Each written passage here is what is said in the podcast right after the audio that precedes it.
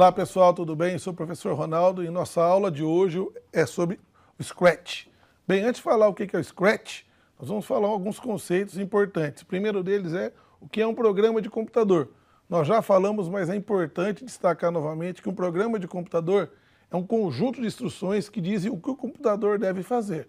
Ou seja, o computador só faz exatamente aquilo que você programa. Tá? Ele não faz nada além do que você programa. Né? E essas instruções são o quê? São escritas por meio de uma linguagem de programação, né, e uma linguagem de programação ela tem uma sintaxe específica. Né? Então nós temos várias linguagens de programação, linguagem C, Java, PHP, JavaScript, .NET, e cada uma dessas linguagens tem uma sintaxe específica. Né? E qual é o problema? Isso é um desafio para os iniciantes, né? para quem está começando a programar e tem que aprender uma determinada linguagem. Então o Scratch né, ele é um ambiente de programação visual.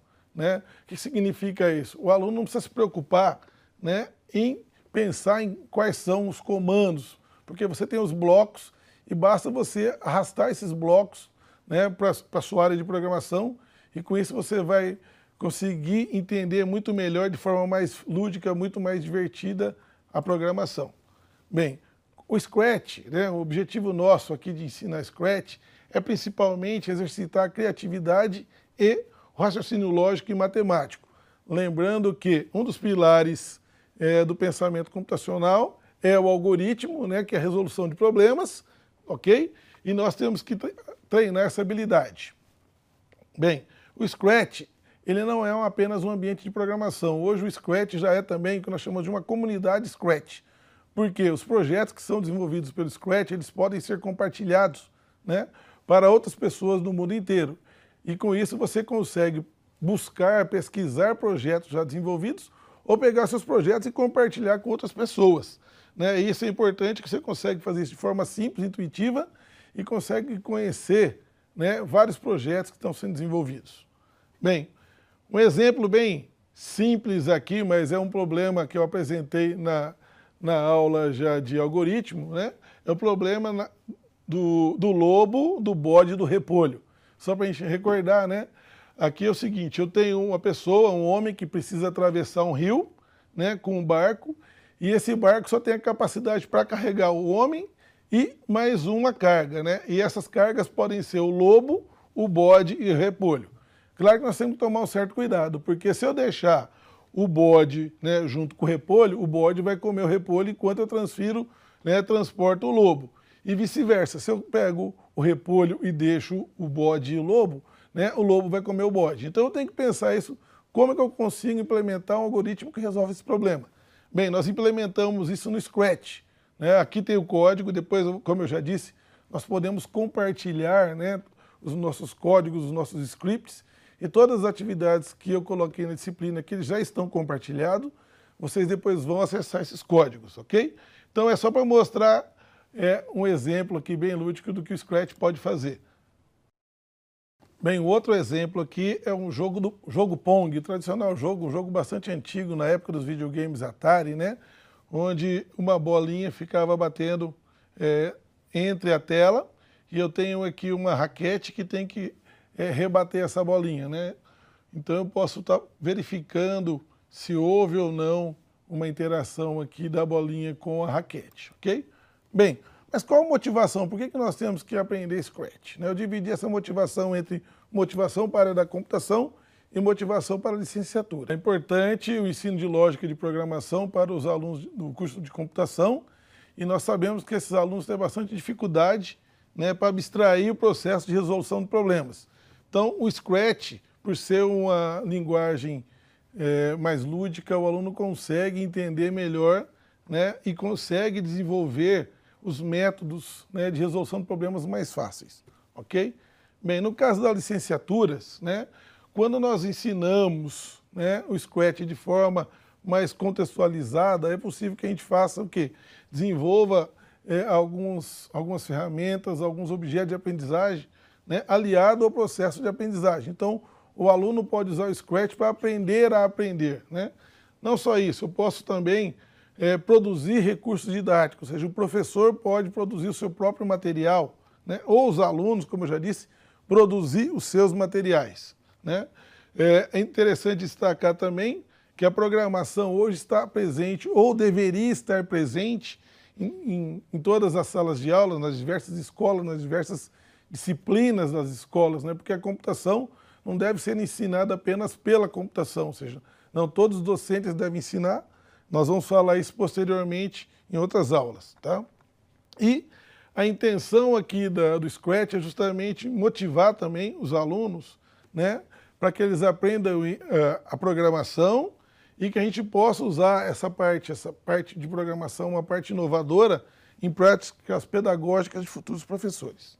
Bem, algum, dois exemplos aqui no caso da matemática, né, eu posso construir objetos de aprendizagem baseados em formas algébricas, noções geométricas, planos cartesianos, tá? na linguagem, né, na língua portuguesa, no caso eu posso pensar em criar né, exemplos aí ou produtos né, baseados em alfabetização, baseados na produção de texto, onde eu posso criar uma nova forma de abordagem, uma nova forma de apresentar os textos para os alunos, ok? Muito bem. O Scratch, ele é, é possível com ele também, com a sua utilização, atingir o que nós chamamos de habilidade do profissional, né? a habilidade de aprendizagem do profissional do século XXI. São nove habilidades que eu destaco aqui. A primeira delas é a habilidade de tratar a informação e trabalhar com as mídias. Eu já disse que a gente pode criar é, produtos baseados em mídias digitais, imagens, né, produção de textos. Né? Com a produção de textos nós podemos trabalhar a habilidade de comunicação né? e, além disso, eu tenho que resolver problemas e para resolver problemas eu tenho que pensar de forma crítica e sistemática. E com isso eu reforço ainda mais a habilidade de solucionar problemas. Né? E para resolver um problema, claro, eu tenho que ser o quê? Criativo né? e ter habilidades para isso, ok? Essas habilidades são habilidades intelectuais. Né? Não só isso, eu também tenho que reforçar as habilidades colaborativas. O exemplo do Scratch, eu posso estar compartilhando o que eu fiz, mas não só isso, eu posso desenvolver meus projetos de maneira colaborativa, ok? É, trabalhando também a habilidade de autodirecionar e uma habilidade bastante importante para o século XXI aí do profissional do futuro é ser adaptável às novas tecnologias, aos novos surgimentos de novas tecnologias e poder trabalhar de forma social, ok? Bem, mas vamos falar um pouquinho mais agora do Scratch, né? O Scratch, você pode acessar ele numa versão online, isso para nós é muito importante, você não precisa instalar o programa Scratch no seu computador, não, você pode acessar ele online. Né? O acesso online é no endereço scratch.mit.edu.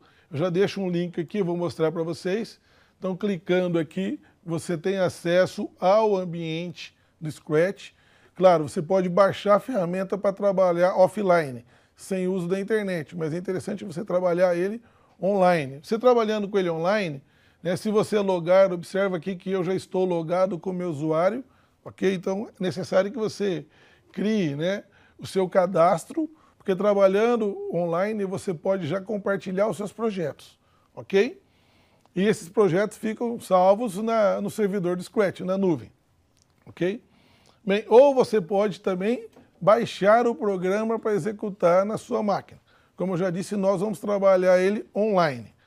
No momento que você acessa o Scratch, né, você pode vir aqui né, e começar a criar os seus projetos. Né? Eu já disse que eu já estava logado, eu posso vir aqui e criar é, os meus projetos. Daqui a pouco eu vou mostrar melhor. O que eu quero só destacar aqui com o mouse é o seguinte, na minha criação, eu posso escolher qual é a, a língua, né? Eu posso deixar inglês, português, várias outras línguas, ok? Nós já estamos aqui definidos como a língua portuguesa, ok? Em vários idiomas. Muito bem, esse é o ambiente, eu já mostrei ele para vocês.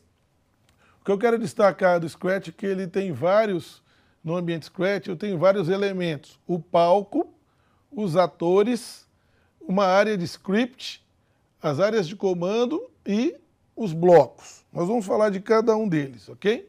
Bem, na área de palco, né, é onde eu vou apresentar os meus resultados. Quando eu estou executando meu programa, né, ele vai ser executado onde? No palco.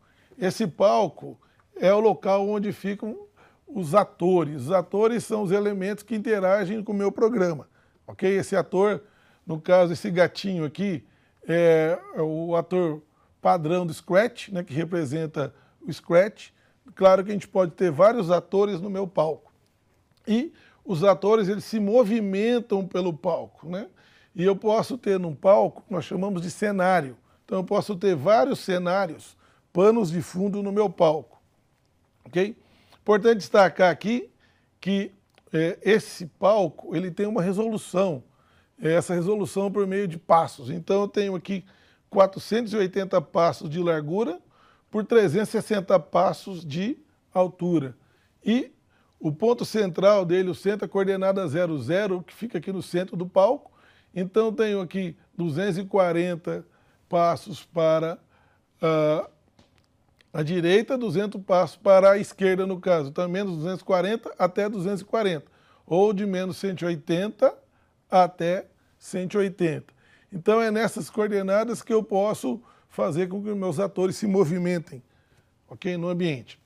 Eu disse que eh, eu posso adicionar um palco cenários. Então, dependendo da minha aplicação, eu quero fazer com que o meu ambiente seja mais lúdico, né? dependendo do, do meu produto, do, do, meu problema ser resolvido, eu tenho que trabalhar com imagem de fundo de palco, ok? Então, o meu palco aqui, ó, é, ele pode ter uma ou mais é, imagens, ok? Que são os cenários. Bem, o Scratch permite você fazer edição de cenários por meio de uma ferramenta chamada Paint Editor. Então, eu vou mostrar essa ferramenta para vocês aqui. Então, eu tenho aqui, ó, um palco, né? Lembrando que essa região aqui é o meu é o meu palco. Eu tenho aqui vários cenários de um palco. Eu posso editar um palco já existente, que é aquele que aparecia ali nos slides, ok? E eu posso vir aqui então e é, editar, né? Ou eu faço uma edição de um palco, já, de um cenário já existente, ou eu posso vir aqui e desenhar o meu cenário, né? eu posso vir aqui fazer uma pintura, um desenho de um cenário, né? E esse daqui passa a ser um cenário que eu posso estar utilizando. Além desse cenário, eu tenho outros cenários, tá vendo? Então eu posso ter edição. É bastante interessante essa ferramenta. Nós vamos usar essa ferramenta também para criar fantasias dos atores, ok? Bem, mas o que são os atores, ou chamamos também de sprites, né? É, os atores, eles são os elementos que interagem com o, a minha aplicação, ok? Já disse que o ator padrão aqui do Scratch é esse gatinho, ok? Os atores, eu posso ter mais de um ator por, por palco, no caso, né? Eu estou dando esse exemplo aqui, eu tenho quatro atores, né?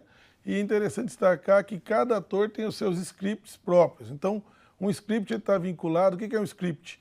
os códigos, as programações estão vinculadas ou a um palco ou a um ator. Né? Por isso que cada ator tem os seus próprios scripts.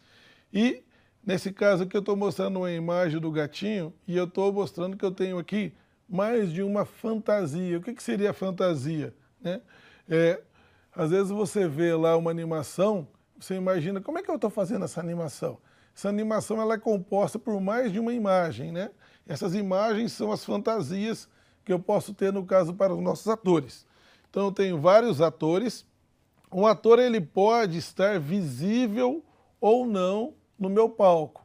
Então, às vezes, eu preciso da interação com o ator e eu quero mostrar esse ator. Muitas vezes eu tenho a interação, mas eu não quero que esse ator seja visível no palco, ok?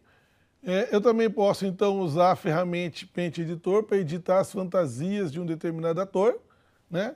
Ou eu já pego um ator pronto, tem vários atores que estão no ambiente Scratch, ou eu posso criar o meu ator usando essa ferramenta, ou eu posso importar um ator de uma outra ferramenta, de um outro, uma outra imagem que eu tenho para poder editar e trabalhar com isso, ok?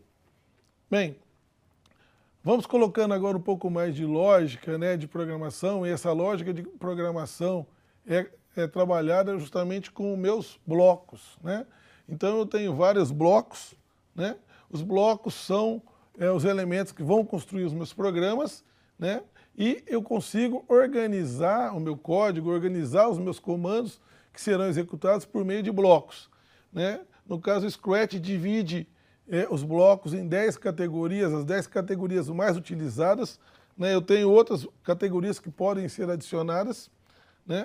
E, como eu já disse, cada ator né, está associado, no caso, a, a um palco e também eu tenho associação é, dos scripts com o ator ou com o palco, ok? Bem, aqui agora eu mostro para vocês a área de script, ou seja, a área de programação. O que, é, o que é interessante do Scratch, que eu vou fazer o quê? Eu vou arrastar né, é, cada um dos meus comandos para a minha área de programação. Né? Então basta eu ir arrastando, e claro que esses blocos né, são como se fossem legos, então eu vou juntando um bloco ao outro para que eu tenha uma sequência de instruções, ok? É, é, é, possível que a gente possa fazer o quê? A cada vez, a cada inserção de um bloco, eu posso fazer o teste nesse bloco. Vamos lá no Scratch para poder fazer alguns testes. Então, essa região aqui é a região é, de programação, de script. Né? Então, eu posso colocar aqui, arrastar uma determinada código e depois eu posso já, é, clicando em cima, fazendo os testes. Só lembrando que aqui, nesse caso, está aparecendo somente é, os blocos relacionados ao palco, né, ao cenário, porque eu selecionei um determinado cenário. Se eu selecionar um determinado ator, né, observa que eu vou mudar é, os blocos, porque os blocos estão relacionados agora a um ator. Então eu tenho comandos que estão vinculados ao cenário e comandos que estão relacionados ao bloco, ok? Então eu vou iniciar aqui o um novo, um novo projeto para que a gente comece do zero. E a partir daí eu vou mostrar, eu estou arrastando aqui né, um determinado comando, um comando bastante simples para que esse cara possa se movimentar 10 passos. Eu disse, se eu clicar aqui em cima é, do meu comando, eu já consigo é, verificando o que está acontecendo. Claro que é, na minha programação é um conjunto de blocos, não é um único bloco, ok? Então agora nós vamos verificar como é que eu faço para montar esse conjunto de blocos. Antes de falar sobre isso, eu tenho que falar um pouquinho de algumas funcionalidades para que a gente possa depois é, desenvolver a nossa primeira atividade. Bem, é, eu posso inserir também sons. Né? Esse som pode estar vinculado ao ator ou eu posso vincular a um palco, ok? Então, também existe uma ferramenta bastante interessante no Scratch que eu posso fazer edição desses áudios. Eu posso alterar um determinado som, eu posso gravar um novo som e depois eu posso inserir esse som ao meu programa, ok? É, existe também o que a gente chama de mochilas. Né? Eu disse que eu posso estar compartilhando meus projetos, mas muitas vezes você não quer compartilhar um projeto, você quer compartilhar trechos dos seus códigos, trecho dos seus scripts. Então você pode pegar esse código e adicionar ele a uma mochila. Estando na mochila, né, se você compartilha isso na mochila, outras pessoas podem estar utilizando o seu código compartilhado. É bastante interessante, ok? Claro que ele só fica disponível para usuários que estão logados. No momento que você está logado, você adiciona na mochila trecho do seu código que são compartilhados, que ficam salvos no servidor do Scratch. Bem, já para a gente mostrar agora um pouquinho como é que eu trabalho com a inicialização dos movimentos, né? É, no meu palco eu tenho lá dois botões, um que é uma bandeira verde e um botão vermelho. A bandeira verde que faz a inicialização do meu programa. Lembrando que o Scratch ele trabalha com eventos. Né? Então, a partir de um determinado evento, sempre eu vou ter uma ação. Nesse caso específico aqui, né, o nosso evento seria o evento de clicar a bandeira verde. Então eu vou ter que tratar isso por meio de eventos. Quando eu clico na bandeirinha verde que eu estou inicializando o programa, aí eu posso fazer alguma coisa. Quando eu clicar na bandeira vermelha, eu vou parar. Então eu estou mostrando aqui um trecho de código, né? E observe que o primeiro comando aqui é quando eu clicar na bandeirinha verde. Então eu tenho que saber é, quando foi clicado. É, eu tenho aqui outro exemplo, tá? Esse outro exemplo é, de dois atores conversando. Então eu tenho aqui um pano de fundo, que seria é, um cenário de uma universidade, de uma de, uma, de um corredor de uma escola, tenho dois atores, né? E aí a conversa entre os atores, né? Eu estou perguntando aqui, por exemplo, onde fica a biblioteca. Então o ator pergunta: Olá, oi, né? Tudo bem contigo? Tudo bem. Né? Pode me informar onde fica a biblioteca? E a pessoa diz: Olha, a biblioteca fica no fundo do corredor. Então eu estou fazendo o quê? Uma interação entre dois atores. O que é interessante diz aqui, né? Que eu posso estar tá inserindo áudios, eu posso estar tá inserindo, inclusive, é, fazendo com que os atores troquem né, de, de, fantasia. No caso, eu não fiz isso nesse exemplo, ok? Bem, para as aulas de Scratch eu elaborei várias atividades, essas atividades já foram compartilhadas, né, porém vocês vão estar tá implementando cada uma delas novamente, ok? Bem, é, primeira atividade é uma atividade bastante simples de inicialização. É, eu já coloquei ela disponível no ambiente também aqui. É, é, nessa atividade, o objetivo é quando você clicar na bandeira, né, o, o, ator que seria o gato vai fazer miau. Claro que antes ele fez o quê? Ele disse um olá, moveu 10 passos e é, disse olá, ok? Muito bem. O nosso segunda atividade seria a conversa entre dois atores. Né? Quando eu quero fazer com que dois atores interajam, né? quando diz olá, o outro vai responder olá, um tem que esperar o outro. Né? E essa atividade de espera, na verdade, no caso do Scratch, a gente faz de maneira muito simples. Nós colocamos aqui para cada um dos atores, como eu tenho seus scripts. Então, num ator eu tenho um script, para um ator eu tenho outro script. No primeiro ator diz olá, ele vai esperar um determinado tempo até que o outro responda. E esse tempo, na verdade, tem relação com o segundo ator vai esperar um tempo, que é o tempo que vai falar, para que depois ele responda. Então, na verdade, esse sincronismo que acontece aqui é porque eu sei o tempo de espera de cada um, ok? Bem, essas atividades, na próxima aula eu vou trabalhar ela em detalhes com vocês, ok? Até a próxima aula. Um abraço.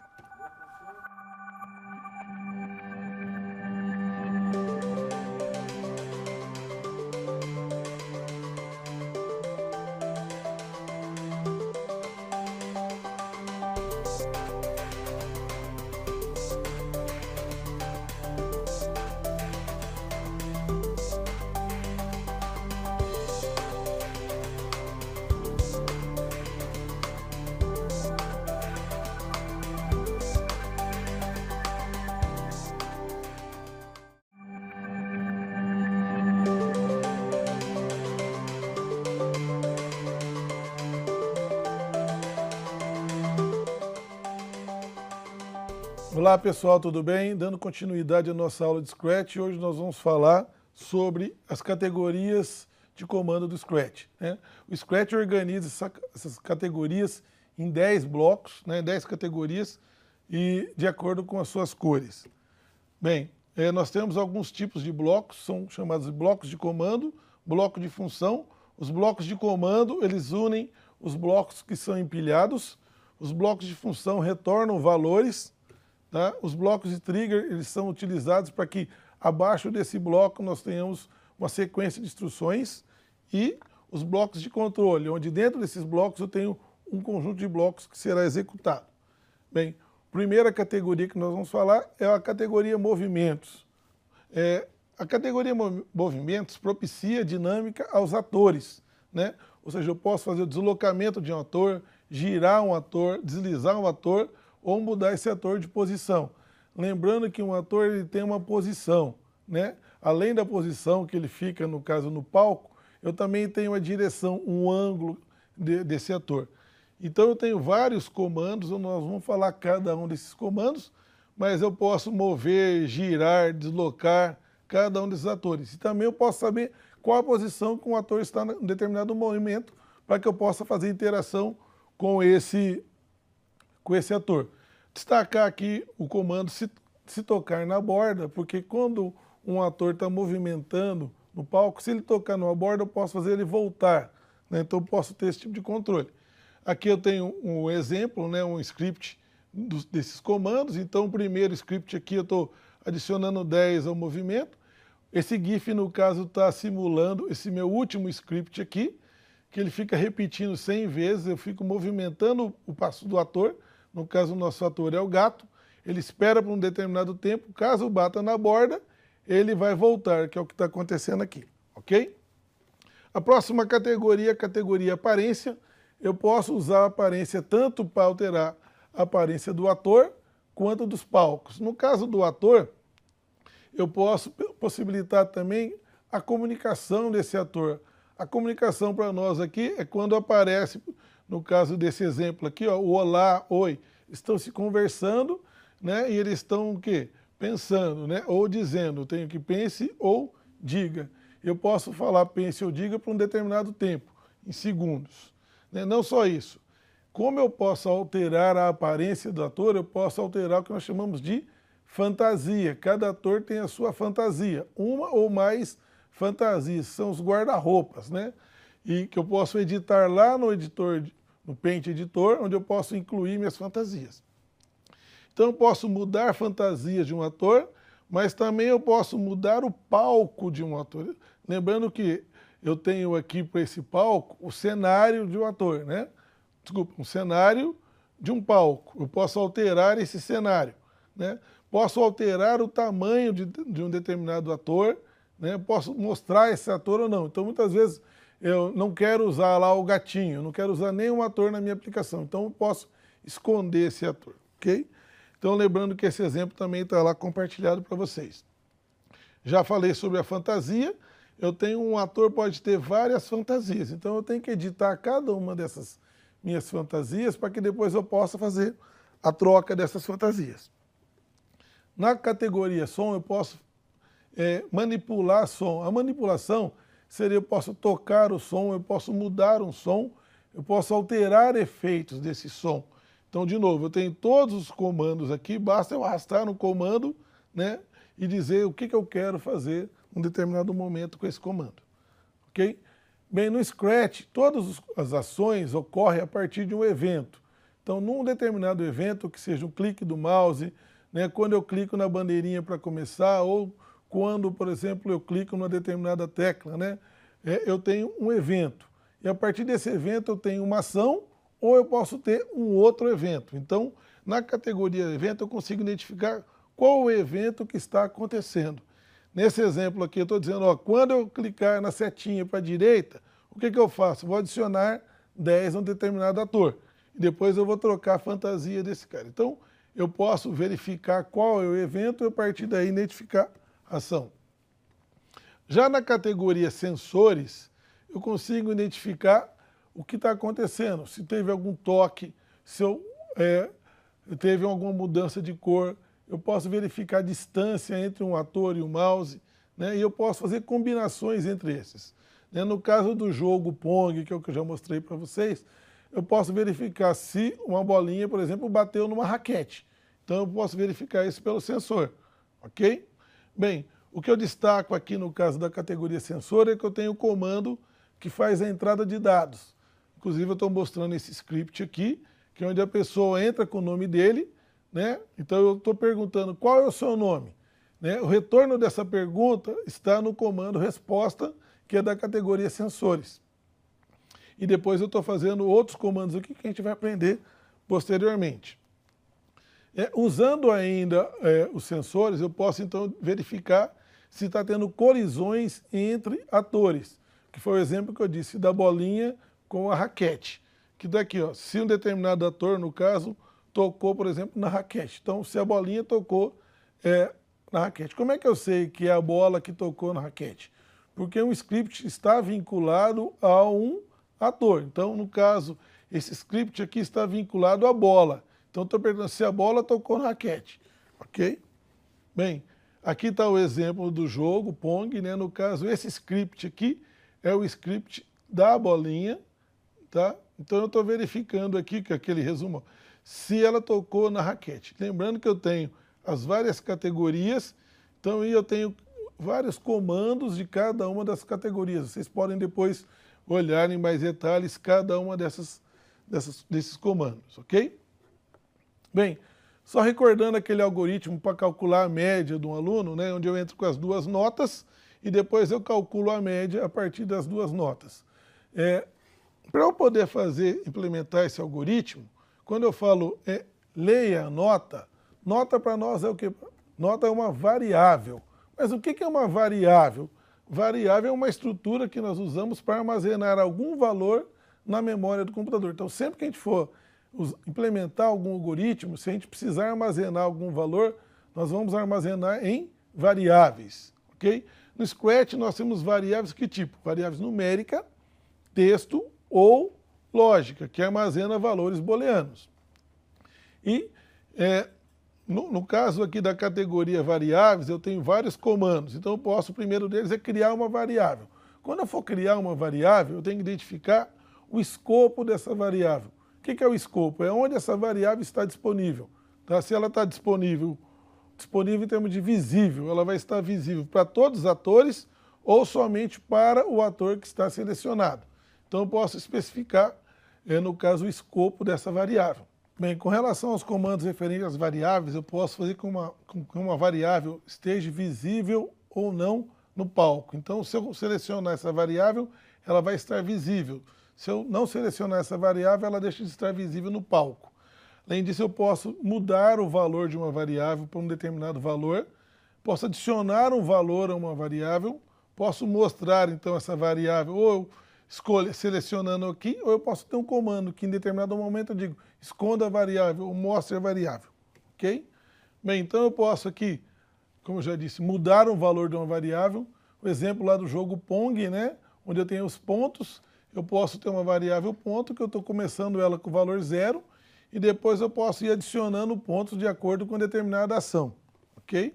Então eu tenho lá o adicione. Bem, como eu já disse também, uma variável utilizada no momento que a gente faz uma leitura de dados. Né? Ou seja, o que é uma leitura de dados? Uma entrada de dados. Então eu tenho um comando chamado pergunte, que aí aparece uma pergunta e fica aguardando que o usuário entre com o valor. A partir do momento que ele entrar com esse valor, o resultado desse valor adicionado ao comando resposta. Esse comando resposta, ele fica com esse valor até que uma nova pergunta seja feita. Okay? Por isso é necessário que a gente adicione a uma variável o resultado da resposta. Então eu tenho aqui, ó, mude o nome para o valor que foi respondido com o nome da pessoa. Então aparece lá, entre com o seu nome, você adiciona o seu nome. Posso mostrar o resultado e também posso alterar, né, ou seja, mudar o valor da variável nome com que foi informado, ok? Bem, já na categoria operadores, eu tenho eh, as operações aritméticas, expressões aritméticas, né, trigonométricas lógicas exponenciais. Então, primeiro aqui seriam os operadores aritméticos, são as operações básicas de é, adição, subtração, multiplicação e divisão. Então, eu posso usar esse operador é, entre valores fixos, do tipo eu posso ter lá 10 vezes 5. Ou eu posso ter é, o operador entre duas variáveis, ou entre uma variável, ou uma, um valor fixo e duas variáveis ok? Já as expressões lógicas são expressões que resultam em valores lógicos, sendo um valor verdadeiro ou um valor falso, ok? Aqui eu tenho uma expressão, né? essa expressão ela é formada também por operadores lógicos, que eu vou falar agora, né? Antes de falar de operadores lógicos, nós temos operadores relacionais, que faz comparações entre dois valores. Essa comparação pode ser também entre valores fixos ou eu posso ter uma variável comparando com um valor fixo, certo? Ou entre duas variáveis. Essa comparação, eu tenho a comparação entre um valor pode ser maior que outro valor, ou um valor pode ser menor, ou um valor pode ser igual a outro valor. Ok? E eu posso atribuir um resultado a uma variável, resultado de uma comparação, né? E que o resultado, então, seria um valor lógico. Ok? Os operadores lógicos, eu tenho o operador e ou e a negação. O E retorna verdadeiro se ambos os operandos forem verdadeiros. Já o OU retorna verdadeiro se um dos operandos forem verdadeiro. E aqui eu apenas inverto, né, faço a inversão do valor. Se for verdadeiro, retorna falso, se for falso, retorna verdadeiro. Ok? Aqui eu tenho uma tabela verdade com resumo das combinações, dado uma entrada de valores para x e para y, vocês podem olhar depois ok? Já na categoria controle, eu tenho comandos prefixados relacionados a estruturas de repetição, estruturas condicionais. Então, a primeira que nós temos é a estrutura de seleção, de decisão. Quem lembra lá do fluxograma, onde eu tenho lá uma determinada condição. Se uma condição for verdadeira, eu vou seguir um determinado fluxo de execução. Se for falso, eu posso ter um outro fluxo de execução. Né? Então, eu represento, usando aqui o, o seleção, um desvio no fluxo de execução. Eu tenho lá o comando C, uma determinada condição for verdadeira, então faça. Ou eu tenho o C, então se não, que se uma condição for verdadeira, faça alguma coisa, se não, faça uma outra coisa. Né? Aqui eu tenho um exemplo, então, no caso, verificando se uma determinada média for maior que 7, ou se essa média for igual a 7, isso significa que eu estou perguntando se a média é maior ou igual a 7. Então o aluno está aprovado. Caso contrário, o aluno está reprovado. Ok? Bem, para verificar os intervalos de números, eu posso utilizar, né, olhando aqui, se o x for maior que 10, né, eu preciso ter o quê? Eu não tenho maior ou igual, mas eu posso perguntar se ele é, não é menor que 10, ou se ele é maior que 10, ou se o x é igual a 10. Aí eu tenho a condição x maior ou igual a 10. Ok? Mesma coisa aqui para o x maior que 8 e menor do que 10. Ok? Nas estruturas de repetição, eu tenho é, um conjunto de ações que são executadas várias vezes. Então eu posso adicionar esse conjunto dentro de uma estrutura de repetição. Pode ser o sempre, que ele vai ficar executando sempre, ou repita por tantas vezes, o número de vezes, ou repita até que uma condição seja verdadeira. Ok? Bem, eu tenho duas atividades também disponíveis para vocês aqui, atividade 3 e atividade 4. A atividade 3, ela calcula a média da disciplina, e a atividade 4, a gente vai fazer o cálculo de uma idade. A pessoa informa a idade, a gente verifica se ele é maior ou menor de idade, a partir do, na verdade, ele informa o ano que nasceu, né, e informa também o ano atual. E com isso eu consigo calcular a idade. Bem, nós vamos acessar aqui essa atividade, que é calcular média. A partir do momento que você carrega um, uma, uma, atividade já desenvolvida, né, ou seja, já está compartilhada, você pode verificar aqui instruções do tipo quem desenvolveu né, os créditos, quais são as instruções, o que realmente está sendo feito. Né? No meu caso, eu não estou verificando é, mais nada porque quem desenvolveu fui eu, senão eu já vou diretamente no interior para verificar o interior né, com os códigos desenvolvidos por essa atividade. No caso, eu só quero destacar para vocês o seguinte, né? Como é que foi feito isso aqui? Até no momento não teve nada prático, então eu vou mostrar o seguinte. Se eu quiser reescrever isso aqui, eu venho aqui, posso apagando um por um, né? Ou vou deixar a parte daqui só para mostrar que eu vou fazer um, o seguinte, eu vou adicionar aqui, arrastar, quando for clicado em. Né? Depois, eu preciso fazer o seguinte, eu preciso é, declarar variáveis. Essas variáveis já estão declaradas aqui, mas eu já disse que eu posso deixar uma variável visível ou não. Então, ao selecionar aqui, essa variável deixa, né, ao não selecionar, porque ela já está selecionada, deixa de estar visível. Coloquei soma, ela aparece aqui. Eu posso movimentar e deixar essa variável visível em qualquer lugar do meu palco, ok? Claro que se em determinado momento ela está visível, eu quero deixar, colocar ela não visível, eu posso atribuir aqui um comando que vai esconder essa variável, ok? Bem, então eu posso continuar aqui, se eu quero fazer a leitura, eu pulso aqui, entre com o nome. Depois eu tenho que atribuir o valor que foi lido no nome para uma variável. Então eu posso vir aqui, mude essa variável para, né, que variável? eu escolho a variável nome, né? E lembrando, toda vez que eu faço uma leitura, né, o retorno sai em resposta. Então eu jogo aqui em resposta. Ok? Se eu clico aqui nessa bandeirinha, o que, que ele vai executar nesse momento? Somente as ações que estão abaixo desse bloco de trigger. Ok? Então eu posso entrar com valor aqui, do tipo José,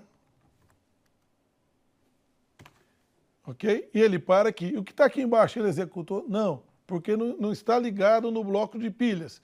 Ou eu faço essa ligação aqui, claro que aqui ainda falta coisas né, para a gente finalizar, mas na próxima aula a gente vai falar um pouco mais detalhes sobre essa implementação. Só queria mostrar como é que realmente você pode arrastar os seus comandos, como é que é feita a execução a partir do clique da bandeirinha, né?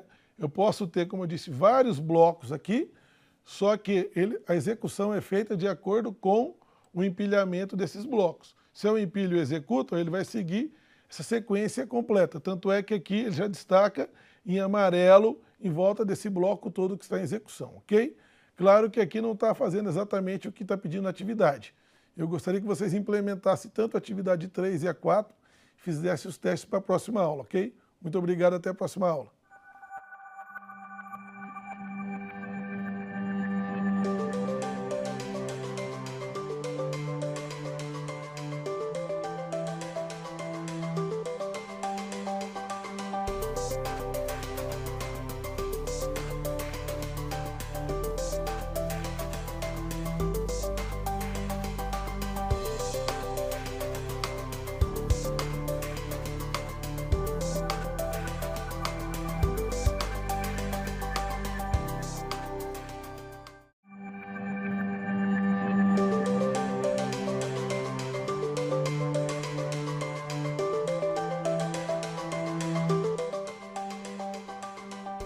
Olá pessoal, tudo bem? Dando continuidade à nossa aula de Scratch, hoje eu vou apresentar outras funcionalidades que são bastante pertinentes para a resolução de problemas. Tá? A primeira delas é a manipulação de string. O que é uma string? Né? É uma variável que a gente armazena dados, ou seja, caracteres, seja um nome, uma frase. E é muito interessante que a gente precise fazer o quê? Trabalhar com essas strings. E essa manipulação de string tem a ver com o quê? É, ela é uma sequência ordenada no sentido que eu tenho uma ordem. Né? Primeiro caractere que vem depois do segundo e assim por diante. Ou seja, eu tenho lá um nome, por exemplo, Ronaldo. R-O-N-A-L-D-O. Então, existe, essa é uma sequência ordenada de caracteres. Isso é uma string. E quando eu defino uma variável que é do tipo string, né, na verdade, quando eu declaro uma variável lá no Scratch, eu posso ter o acesso individual a cada caractere da minha string. Exemplo, eu tenho aqui uma variável nome, se eu quero pegar o primeiro caractere do nome, no caso, exemplo, Ronaldo, seria o R. Então, a operação, no caso, o comando aqui que faz isso, eu posso pegar da letra a primeira posição da variável nome, ok? Mesmo, isso aqui está onde? Vou precisar mostrar para vocês agora no Scratch onde fica isso, né? É, eu tenho aqui nos operadores, né? Eu tenho aqui, ó, opção é, letra. Então, dentro do operador eu posso ter o quê? Eu pego uma letra, aqui aparece letra de maçã, sendo maçã, na verdade, uma string, uma palavra, mas eu consigo, então, colocar esse cara aqui e posso pegar a variável e dizer, eu quero letra da posição nome. Dando um zoom aqui, ok? Voltando aqui à nossa apresentação, Além disso, eu também tenho outros comandos, né? Um deles é para saber o tamanho da minha string. Ok? Da minha, essa string, de novo, pode ser uma frase, pode ser um nome, um texto, ok? E com isso, uma atividade bastante pertinente aí seria ah, para a gente verificar a quantidade de vogais que eu tenho numa frase. Né? Eu vou explicar um pouquinho aqui.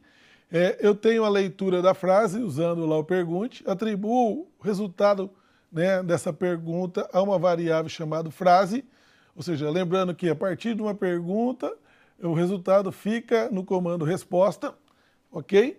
Depois eu pego o seguinte, eu tenho uma variável chamada quantidade de vogais começando por zero. Se eu preciso saber quantas vogais tem, eu inicializo essa minha variável, lembrando que é uma variável local onde eu armazeno valores. Então tem uma variável que vai armazenar a quantidade de vogais. E eu também tenho a posição. Para eu saber quantas vogais eu tenho numa frase, eu tenho que percorrer essa minha frase. Eu tenho que ir caractere a caractere nessa minha frase. Então eu tenho o quê? Posições da minha frase. Posição 1, 2, 3, até a quantidade total de caracteres da minha frase. Por isso que eu pego aqui a posição 0, ou a posição começando de 1, quantidade de vogais de 0, e eu vou repetir quantas vezes, né? Eu vou percorrer essa minha string, né? essa minha frase, por quantas vezes? Até o tamanho dela. Por isso que eu tenho um repita até o tamanho da frase. E eu vou pegando caractere a caractere. Então eu vou pegando o caractere aqui, da onde? Da posição que eu tenho começando com um da frase. E eu pego cada um dos caracteres, aí eu vou comparar e vou verificar. Esse caractere é A, ou é E, ou é I, ou é O, ou é U, que são as vogais. Se for, eu vou adicionar um a quem? A variável vogal. E com isso eu vou contando quantas vogais eu tenho. E, no, e dentro do meu repita aqui, eu vou adicionando um também a posição. Por quê? Eu vou é, posição 1, posição 2, posição 3, até a última posição para comparar. No final, quando eu saio desse meu repita, eu mostro a quantidade de vogais que eu tenho na minha frase, ok? Bem, uma extensão que eu tenho de categorias aqui é a extensão caneta. Né? A caneta é utilizada para que a gente possa fazer desenhos geométricos, seja triângulos, quadrados, ou eu posso traçar linhas. E cada ator tem uma caneta. Seja, na verdade, existe uma caneta vinculada ao ator. Só que essa caneta, a gente diz que ela é invisível, ela está levantada. Né? Em algumas literaturas, o pessoal, ah, a caneta está levantada, abaixa a caneta. O que significa isso? Né? Significa que quando eu falo que eu estou usando a caneta, se eu fizer qualquer movimento com o meu ator, ele vai estar tá, é, pintando de acordo com a cor da caneta, de acordo com a espessura dessa caneta, né, de acordo com o tamanho dela e a cor, como já disse. Então, eu tenho aqui o que a gente chama de use a caneta ou levante a caneta. Por quê? Quando eu estou usando a caneta, olha bem esse exemplo que eu estou colocando aqui, é, primeira coisa que eu estou colocando é, quando eu clico na bandeirinha, ou seja, ao iniciar, tá, eu estou apagando toda a minha tela, porque pode ser que tem alguma coisa já é, feito com o uso da caneta, então eu estou apagando, estou dizendo, vou usar a caneta, e vou repetir isso aqui por 25 vezes. E estou pedindo para o meu ator girar e se mover. Nesse movimento que acontece, como a minha caneta está em uso, ele vai marcando, né? ou seja, ele vai desenhando com a caneta, na espessura especificada. Essa daqui é a espessura padrão. Eu posso alterar o tamanho e a cor da caneta e depois eu estou levantando a caneta. No momento que eu levanto a caneta, eu paro de usar essa caneta. Então, com isso, dependendo dos movimentos do meu ator, eu posso fazer círculos, quadrado, elipse, várias coisas que eu posso fazer. Inclusive, tem um exemplo que eu fiz, não está aqui disponível, que é de uma parábola. Então, a partir de uma equação do segundo grau, eu posso desenhar uma parábola e eu uso a caneta para poder plotar essa parábola. Okay? Procedimentos. Se a gente for lembrar os conceitos do pensamento computacional, um dos, das, dos pilares é a decomposição. Decomposição você dividir o seu problema em partes menores e tentar resolver esses problemas menores e depois retornar esses, essas soluções para que a gente ponha, possa ter nosso problema resolvido. Bem, a decomposição, então, ela é bem interessante é, quando a gente usa o conceito de procedimento. Porque procedimento é justamente você dividir o seu problema, né, o seu programa em partes menores né, para que você possa executar esse, esse, esse procedimento várias vezes para execução de várias tarefas, ok? E o procedimento é utilizado também para que você não precise ficar repetindo trechos de código. Se você tem o mesmo código executado várias vezes em locais diferentes, você pode chamar esse procedimento né, várias vezes, o mesmo trecho de código sendo executado várias vezes. Um exemplo que eu tenho aqui de procedimento, inclusive usando a caneta, que é, é o que nós falamos agora há pouco. Então eu estou criando um procedimento, né, é um bloco né, é, adicional, uma extensão lá do Scratch, o, o, os blocos procedimento. Então, a hora que eu peço para que eu escolho para adicionar um novo procedimento, ele vai perguntar qual é o nome desse procedimento. Eu estou adicionando aqui como nome quadrado eu posso informar atributos que serão é, passados para esse é, procedimento. A gente chama isso de argumentos. Né? Quais são os argumentos, quais são os parâmetros que são passados para esse procedimento. Então eu posso informar aqui se um, se um parâmetro de entrada ele é do tipo número ou é do tipo texto, ou é um parâmetro do tipo booleano. Okay? Então esse procedimento aqui é, para esse procedimento, eu vou colocar todos os meus comandos abaixo dele, né, na minha pilha de comandos. Então, quando eu chamar esse procedimento, o que, que significa quando eu chamar esse procedimento? Nesse script aqui eu estou chamando quadrado. Quem que é quadrado? Quadrado é um procedimento que eu tenho que passar como parâmetro é, três argumentos, no caso x, y e o tamanho.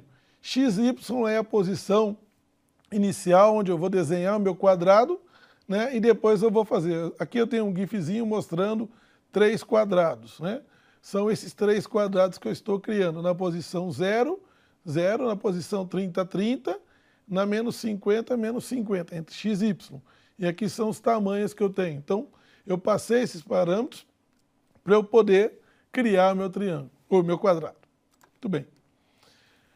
Além das variáveis que nós já aprendemos, eu tenho uma variável chamada variável do tipo lista.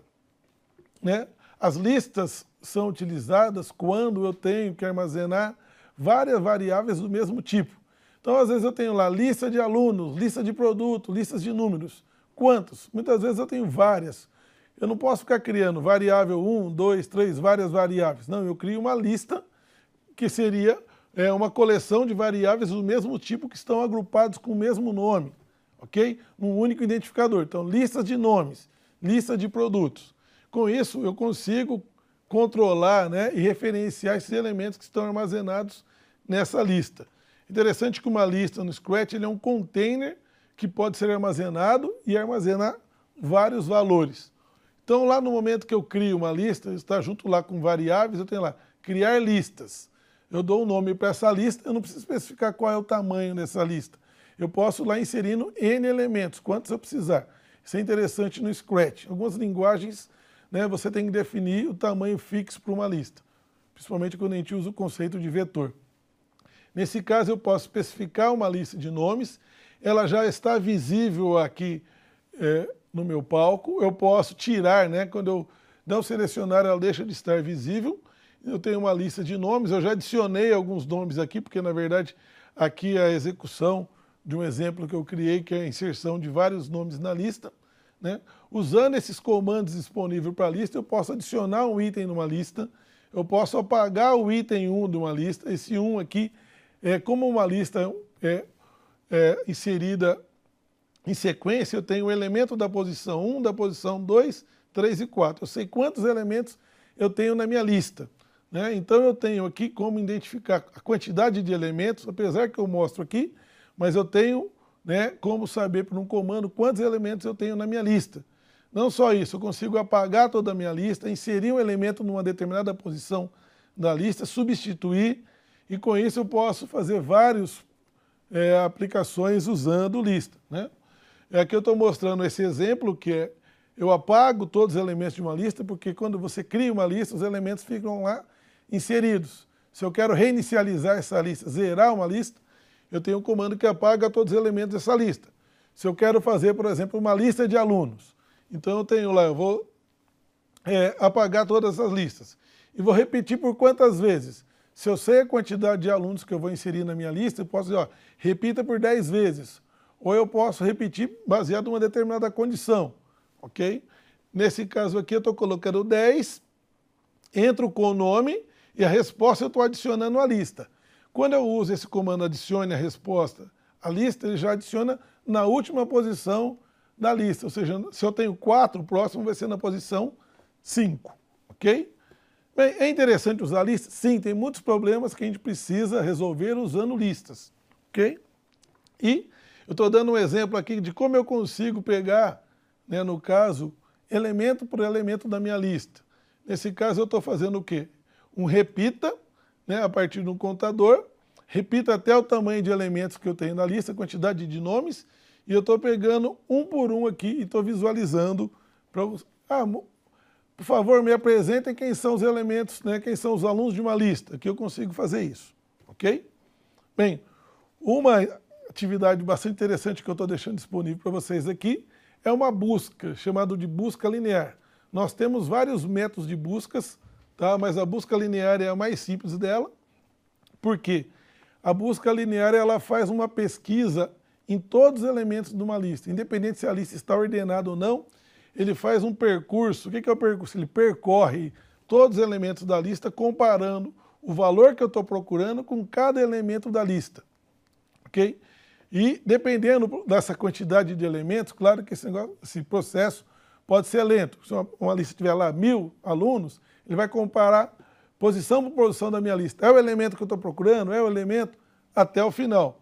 Como eu disse, é, a busca linear é independente se a lista está ordenada, por isso que ela não é uma busca tão eficiente para listas ordenadas. Tem coisa melhor, ok? Mas nós, nessa atividade específica, nós vamos apresentar a busca linear. Eu tenho o fluxograma aqui, né, desse algoritmo, no caso de busca linear, e aqui eu tenho né, o script referente à busca linear. No caso aqui eu estou usando também procedimento para a gente reforçar a importância de criar procedimentos. O meu procedimento chama busca linear. Eu tenho como parâmetro o elemento alvo que eu estou procurando, o valor alvo que eu estou procurando, e eu vou procurar esse elemento numa lista. Né, eu tenho dois scripts, né? nesse caso aqui, quando eu clicar aqui, é, eu estou fazendo o quê? Eu estou verificando, né, chamando, no caso, a minha busca linear, né, ele informa lá qual é o elemento que você quer procurar. E eu passo essa resposta à busca, essa busca ela vai é, retornar para uma variável chamada posição, né, o valor aonde esse elemento foi localizado na lista. E se esse elemento não foi localizado, se eu percorri toda a minha lista e não localizei, a variável posição está recebendo o valor menos 1. Significa que menos 1 é um número que não existe na posição do meu vetor, então esse elemento, consequentemente, não existe na lista. Ok? Então eu tenho que ter minha, meu procedimento e, no caso, meu script que chama esse procedimento. Então lá, se for menos 1, o elemento não existe. Se não, eu estou dizendo que ele existe e em que posição esse elemento se encontra na lista. Ok?